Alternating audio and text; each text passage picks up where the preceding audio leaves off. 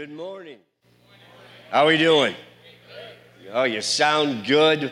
You know, last week we wrapped up chapter one. This week we're going to be in the first 10 verses of chapter two. But last week we looked at where God wants to share his great love with you and me, and Jesus wants to share his great power with you and me. And he says we are his representatives on planet Earth. And Paul also called us this he said it another way we are Christ ambassadors on planet Earth. And when we look at this, I want you to know God doesn't, we are His plan. You're God's plan. Tell your neighbor, you're God's plan. He doesn't have a backup plan, there isn't plan B. Believe it or not, and I want you to believe it, you are God's plan. And, and we said, just, just as you know, he said to Moses, I was with Abraham, Isaac, and Jacob. I worked in them and through them. I'm going to work in you and through you. God the Father worked in his Son, Jesus Christ. Jesus was God, but yet he was in the flesh, and he showed us how to be dependent upon the Father.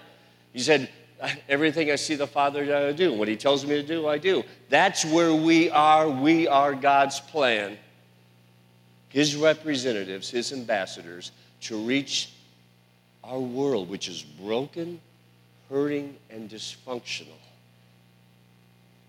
We're the plan. Come on, we're the plan. Amen? We're the plan. Stand with me if you would. Let's go to God's word today. And the big idea this morning is this live the good life that God has for you.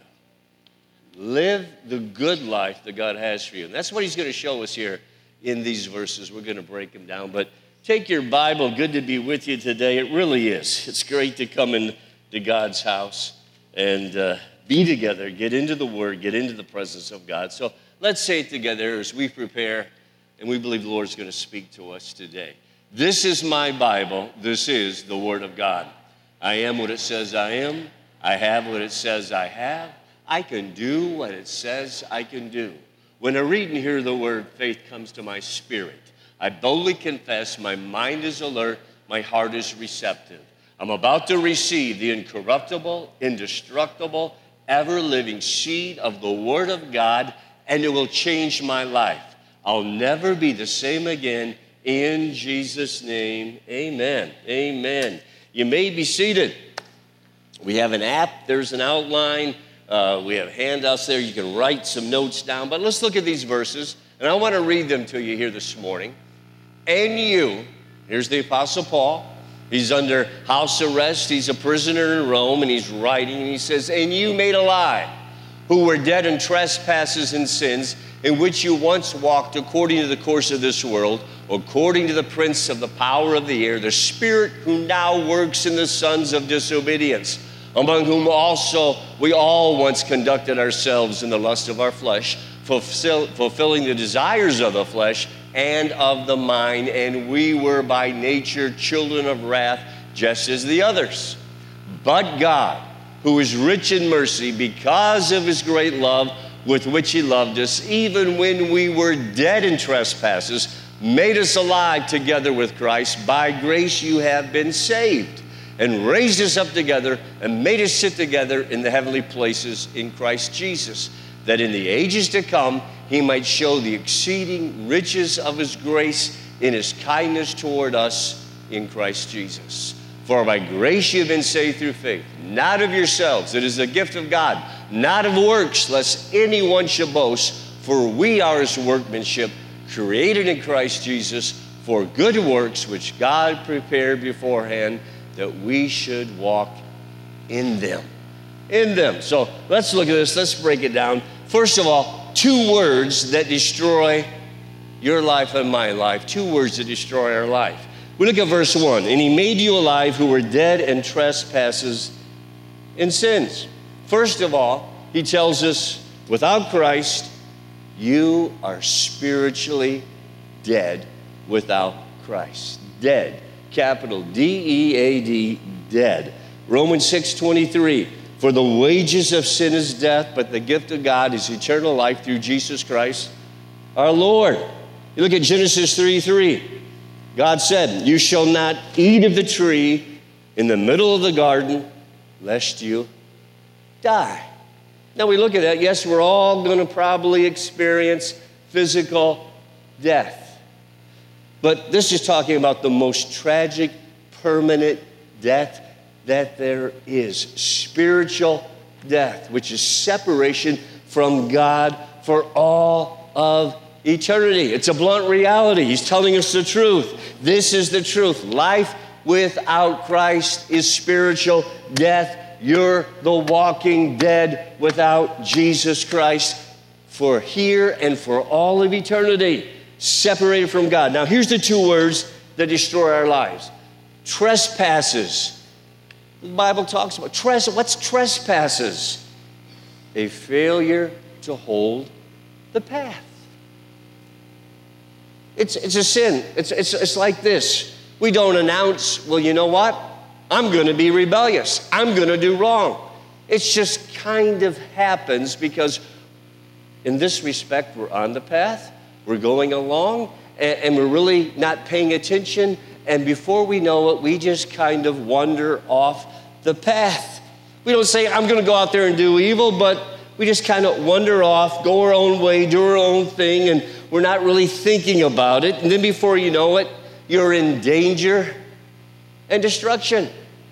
I didn't intend to get involved in this relationship. I didn't intend to, to, to, have alcohol take over my life. I didn't intend to have my finances get so out of control, but we just kind of wandered off the path. And we think sometimes in life, how did I get here? How did I, anybody ever been there before? How did I end up here?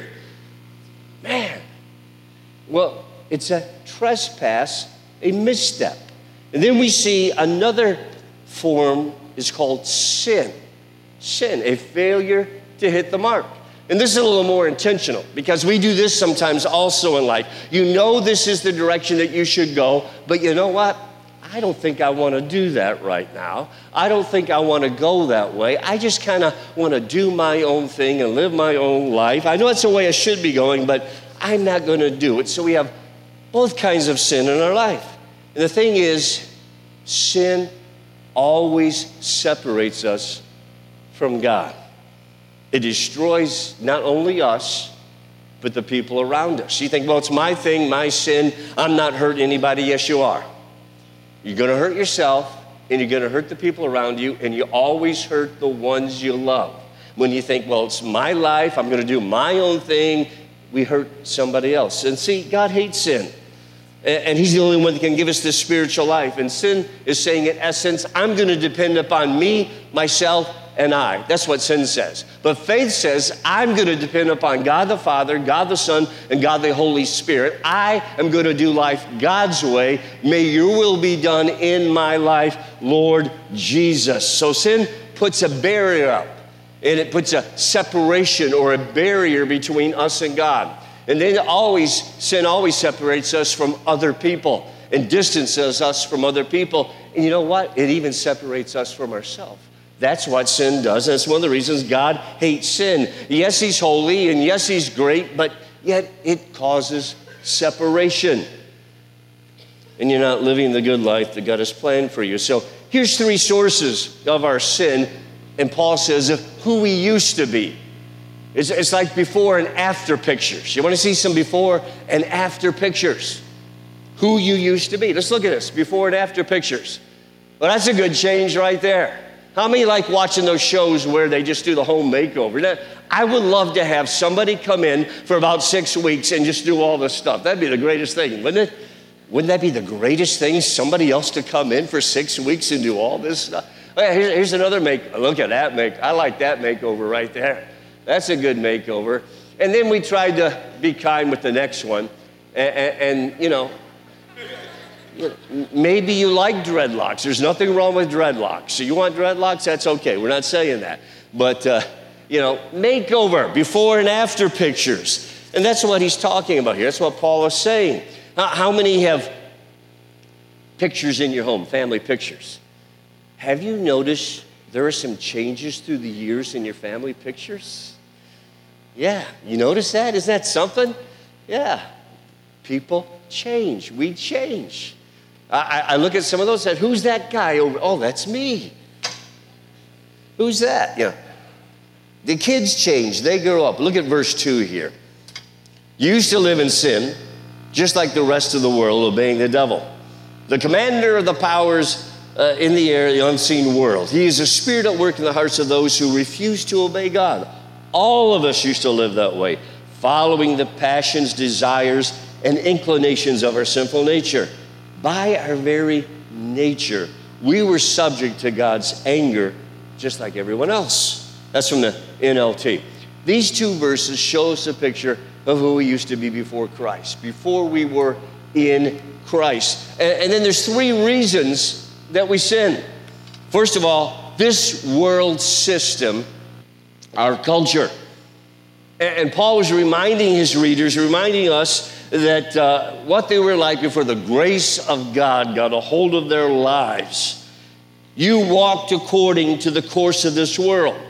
And what that means is to walk in one general direction over and over and over again, and you can't change direction. You can't deviate from that. It's like the cursed treadmill at the gym.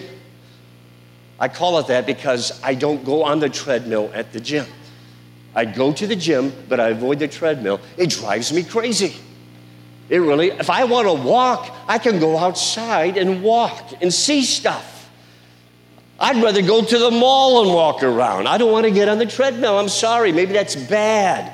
But if you like the treadmill, God bless you. But you're stuck on the treadmill and there's nowhere to go and you can't deviate from the path at the treadmill. The thing is this this is what he's saying walk around locked in and you can't deviate, unaware of your condition that you're a spiritual prisoner, dominated and manipulated by the lost dysfunctional culture, society. That's what he's saying right here. The 1920s were the roaring 20s. The 60s and 70s, they were known as the age of, of sex, drugs, and rock and roll, you know. And then we have now, and it is a cancel culture. It is violence, it is hatred, it is pushing socialism. You know, monks have decided uh, you know what? The world's the problem, and I'm going to separate myself, and we're going to live all by ourselves, and we're going to become pure and in harmony with ourselves and God. But, you know, it really doesn't work that way because the world isn't our only problem. How many's found out there's some other problems going on beside this culture? There's a devil. Do you realize there's a devil? The commander of the powers of the unseen world around us. And God has allowed Satan limited power and limited time. He can tempt. He, anybody ever been tempted before? Yeah. He can influence. He can even control. I want you to hear this. We don't think so so much anymore. People. He can control governments. He control. he can he can control geographical regions and areas if given permission by people.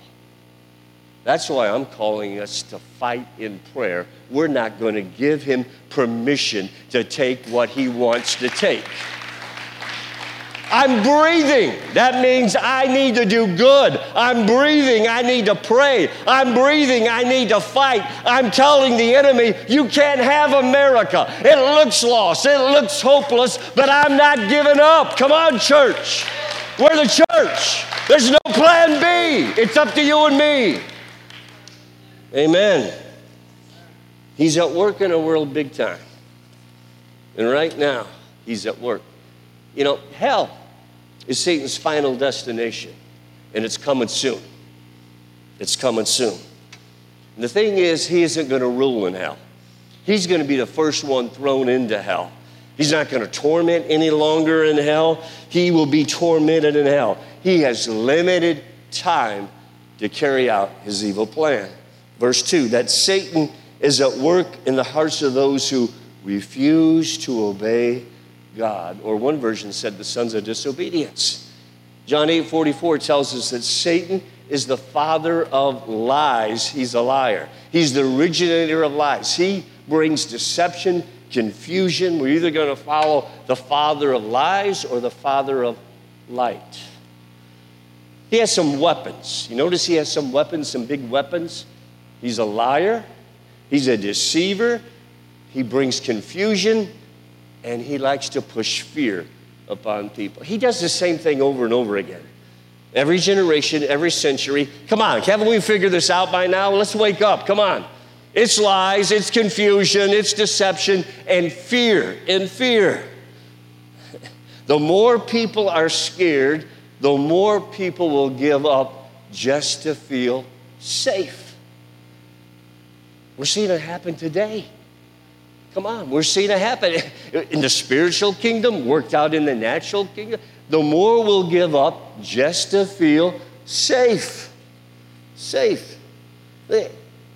He tempts us with lies. He'll tell us things like, no, no, no, this is who you are. This is what you need. This will satisfy you. No, no, no, this will make you happy. He says things like, you know, those people at church, they, they really don't care about you. Those people at church really don't like you. Those people don't really, lo- if they loved you and liked you, they would do this for you and they do that for you. Say it with me, he's a liar.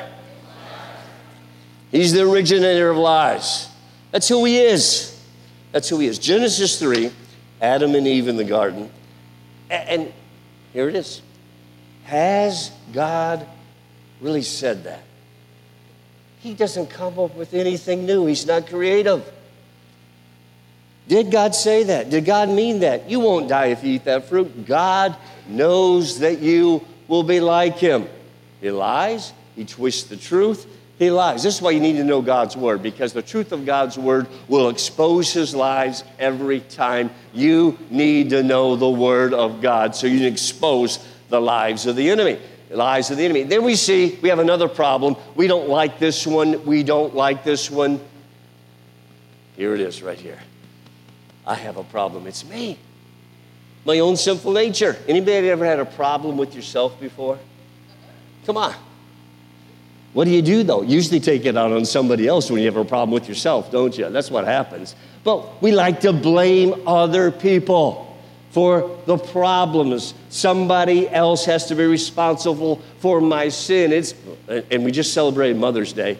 God bless you, moms, because what's the first one we go to? My mother, she's my problem. My mom made me this. Moms get blamed for everything. Or my dad, it's my dad. We got to blame somebody else, has to be the problem in our life. Or the devil, the devil made me do it. No, it's not. No, we have to take personal responsibility.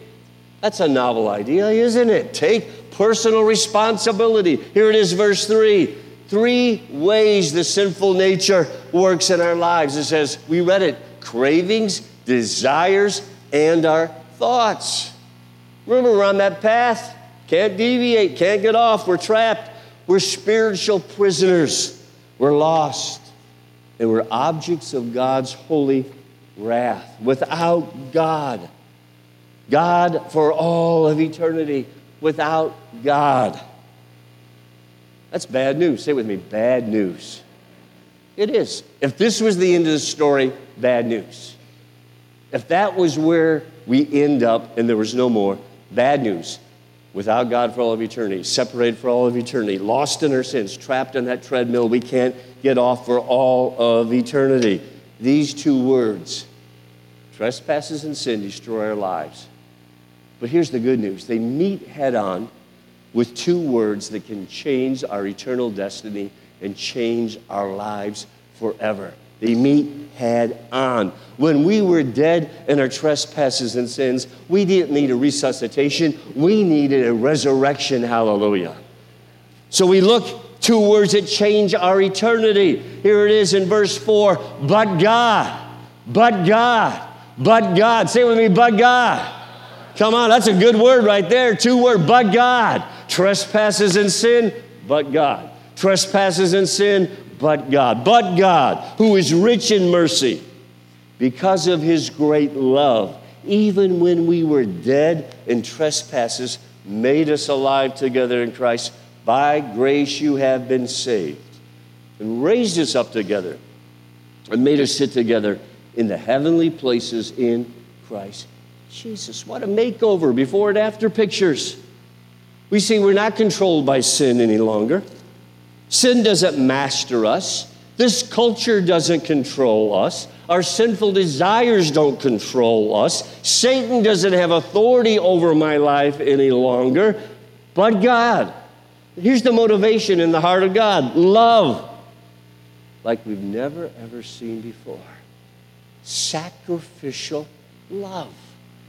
Then here's another good word mercy, the withholding of deserved punishment. God not giving me what I deserve. And that's the difference between grace. And we're going to look at grace in just a moment. Mercy, the withholding of God's judgment. He doesn't give me what I deserve. And here's grace it's a favor word, and then we're going to see it's much more in a moment, but the giving of undeserved blessings. We were talking about blessings the other week. Blessings. I'm blessed. You're blessed. Tell your neighbor you're blessed. God gives us what we don't deserve. Man, He gives us His love. He gives us His forgiveness. He gives us His presence. He gives us His life. He gives us His healing. He gives us His wholeness. On and on and on. We're blessed. Hallelujah. The grace of God, His favor. These two powerful words that can change our life forever, but God. How many's had a but God take place in your life? Come on, how many's had a but God show up in your life and take place in your life? Go back to Genesis, Abraham and Sarah. God says, You're going to have a baby. They say, Oh, we're too old. He told them that for 25 years. We're too old, too old. But God. When she was 90 and he was 100, they had a baby. Tell me that's not God. Come on. Yeah. Jacob, his name means he's a deceiver. And one night, he doesn't mean an a angel of the Lord, the angel of the Lord. He meets the Son of the living God. You read the Old Testament when it says the angel of the Lord, it's the Son of God, pre incarnate Jesus Christ. And he realizes he needs God. He says, Bless me. I'm not letting go till you bless me. I'm not letting you go till you bless me. I think we need to get a hold of God like that today. I'm not letting go, God. I need you, Jesus. But God, and his name was changed from supplanter, deceiver to Israel, prince with God. We see three teenagers in the fiery furnace. They should have been consumed and burned up. But they looked in and says, didn't we put three? I see four. One looks like the Son of God. But God. We look into the New Testament, and there's a woman caught in adultery, and they were going to stone her. But God, hallelujah. I see another woman that had an issue of blood for 12 long years, got a hold of the hem of Jesus' garment, and but God. I see a man that was Saul, and he hated the church, and he hated those Christians, the people in the way, and he was persecuting them and putting them to death. But on the road to Damascus in Acts chapter 9, he had a but God moment and God changed him to Paul the apostle. Have you had a but God take place in your life? Hallelujah. You see, grace is a noun, God's favor, but grace is also a verb, God's force, the power of God in our life. Grace is a power word the real you in Christ. It says we're alive. How many people are alive today? I'm a new person in Jesus Christ. Hallelujah. I think maybe this could be the best but God.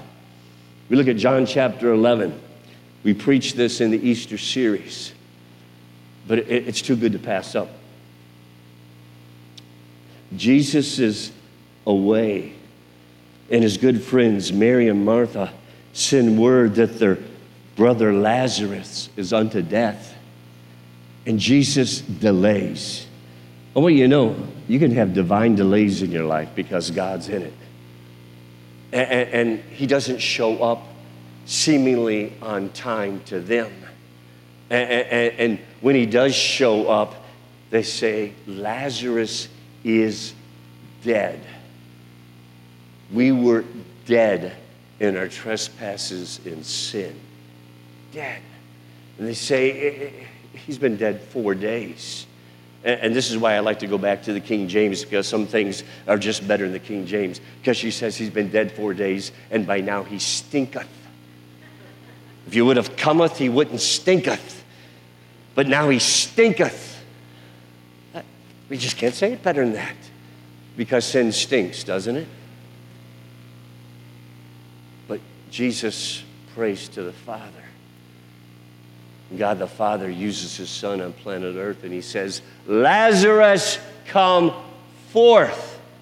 And he comes to life and he walks out of the grave and he's wrapped like a mummy. And jesus says loose him. And there's a picture there that we can have strongholds and bondages in our life but jesus wants to set you completely completely free. Hallelujah he wants to make you whole. But God, but God, by God's grace, we pray for people. By God's grace, lives are changed. By grace, we pray for the sick and people are healed. By grace, we witness for Jesus Christ. By grace, we are overcomers. By grace, we persevere. By grace, we have the victory. By grace, we are more than overcomers in Jesus Christ. By grace, we live in freedom. By grace, we are more than conquerors. By grace, by grace, by grace, by grace, by grace. Hallelujah.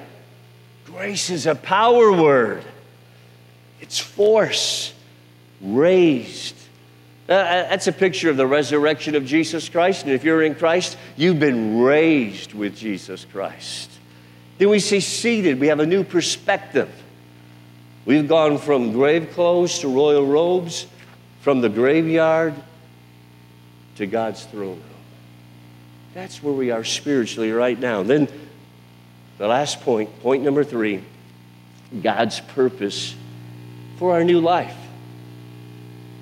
Oh, you see, God always has a purpose. He's not random, He has a purpose. There's a purpose for you. He wants you. This is what Paul is driving home. This is what I want us to receive. There's a purpose for you. God wants you to live out His purposes, to make Him known. Every one of you this morning, you're a minister. Tell your neighbor, you're a minister. I don't know about that. That's, yeah, tell your neighbor, you're a minister. Not a pastor, you're a minister. We're representatives of the Lord Jesus Christ. We're ambassadors of Jesus Christ. We're to make him known in our business. We're to make him known in the hospital. We're to make him known in the classroom, teachers and students. We're to make him known in the office. We're to make him known on the job site. We're to make him known as we drive truck and make deliveries. We're to make Jesus Christ known. Hallelujah. That in the ages to come, verse 7, he might show the exceeding riches of his grace in his kindness toward us in Christ Jesus. God did this so that through all of eternity, you and I would be exhibit A of his grace. We think about the heavenly host. We think about angels and seraphim and cherubim. I don't know I think our God is great. Do you believe our God is great? Greater than we can imagine. I don't know how many created beings that He has, but you and me, created in His image, He wants to put us on display for all of eternity before the host of heaven displaying His grace. He has showed us His grace in this life. Grace is good, amen? But He will shower us with His grace for all of eternity. It's limitless. His grace has no end. His grace will go on forever and ever and ever and ever and ever. And He's going to point to you and me, to the host of heaven. Look at Him. Look at her. Look at the greatness of my plan and my work. We're exhibit A to grace that is limitless. Woo, hallelujah. Hallelujah. That's okay. I'll get excited about it. Amen. Unlimited grace forever. And right now, you are a breathing and living example of the grace of God. Verse 8 and 9. These are so familiar right here. For a grace you have been saved, favor and a force, and that not of yourselves. I, am interrupting myself. If this grace is so real and so good, shouldn't I be living the good life that God has for me? Amen? Come on. And that not of yourselves is a gift of God, not of works, lest anyone should boast. Our works aren't good enough to save us. Our works don't meet God's standard. He doesn't grade us on a curve. The only work God accepts is the work that Jesus Christ performed upon the cross. And it's your faith in Jesus' work on the cross. We can't take credit for it. It's all God. Thank you, Lord. It's all God. So I want to wrap it up with this. This is who you are and what you're created for in Christ Jesus. This, we need to see ourselves this way the good life that God has for us. I want you to see this because Satan doesn't want you to see this. He doesn't want us to know this. He doesn't want us to live like this. For we are his workmanship created in Christ Jesus for good works, which God prepared beforehand that we should walk in them. We've gone from not being saved by our works to saved by God's good work so we could do good works. This now becomes what it says is our lifestyle. This is our human worth. This is our divine responsibility. This is our lifestyle that we should walk this out and live this out. We are His workmanship. And this is where I, I like to joke about this. You've heard me say it. You know what? You're a real piece of work. You really are. Now, if you haven't liked telling your neighbor anything else this morning, tell your neighbor this you're a real piece of work. Hey, this is what God says. I'm just showing you what God says. You're a real piece of work. What does he mean by that? This is what he means that which is manufactured by a master designer or artisan. Poio, the Greek is where we get our word poem. This is what he says You're God's poem, you're God's work of art. Before we were in Christ and Christ came into our life, uh, uh, our lives were without rhyme, reason. Our lives really were out of balance, chaotic, without order and wholeness. But now we are God's poem, His work of art. Oh, now tell your neighbor, you're a work of art. You need to see that.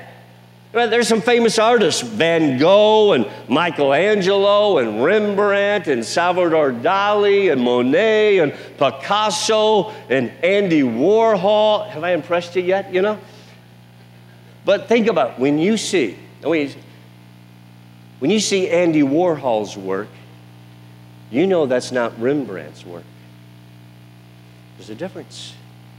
You see Michelangelo's work, you know that's not uh, Salvador Dali's work. When you see Michelangelo's work, you, you know that's not Picasso's work. Well, what are you saying? I think Paul is telling us when people look at you and me, they should be able to see the work of God in our lives. They have a different lifestyle.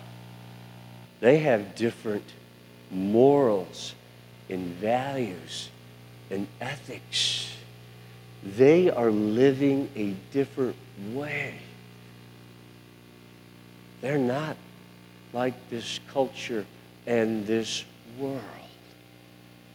And then let me say this after they see us living a different lifestyle, maybe when we have something to say and we speak something, our words will have worth and value and lasting impact for Jesus Christ. Amen? We're works of art this morning, church. So here's the action step. Here it is.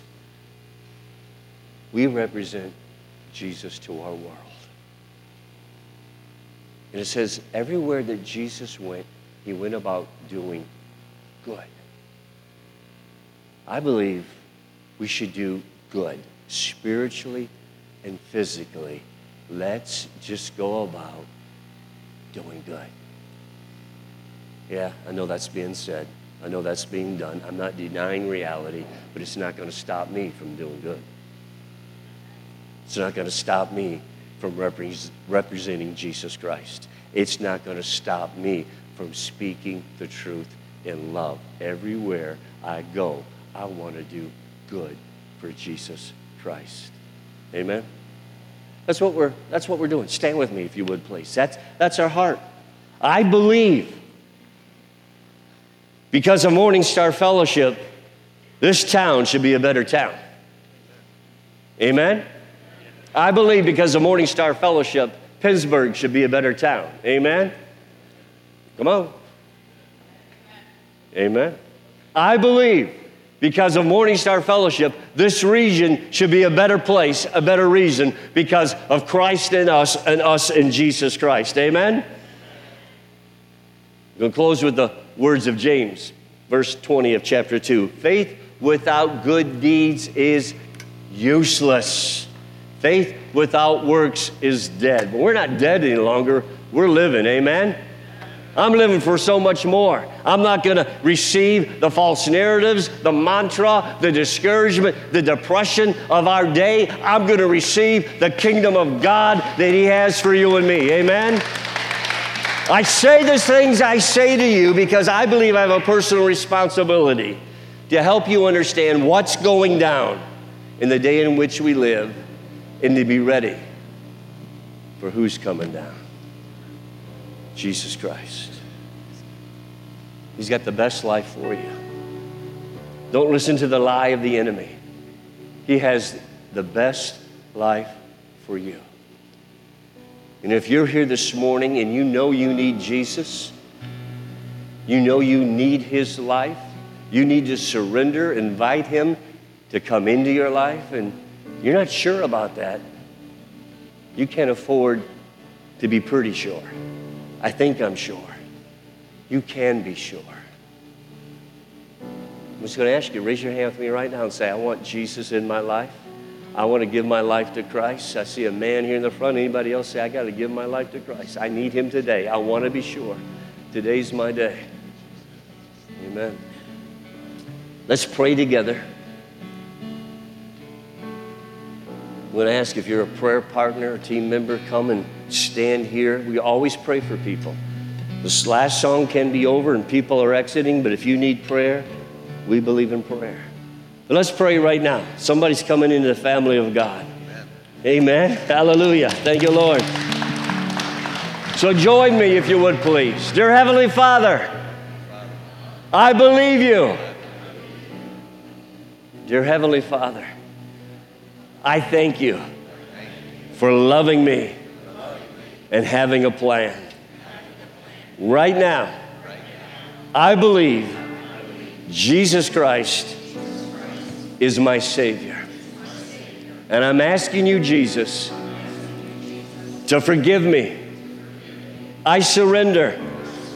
I ask you to come into my life. I want your life. I want to follow you from this day forward in your holy name, the name of Jesus. Amen.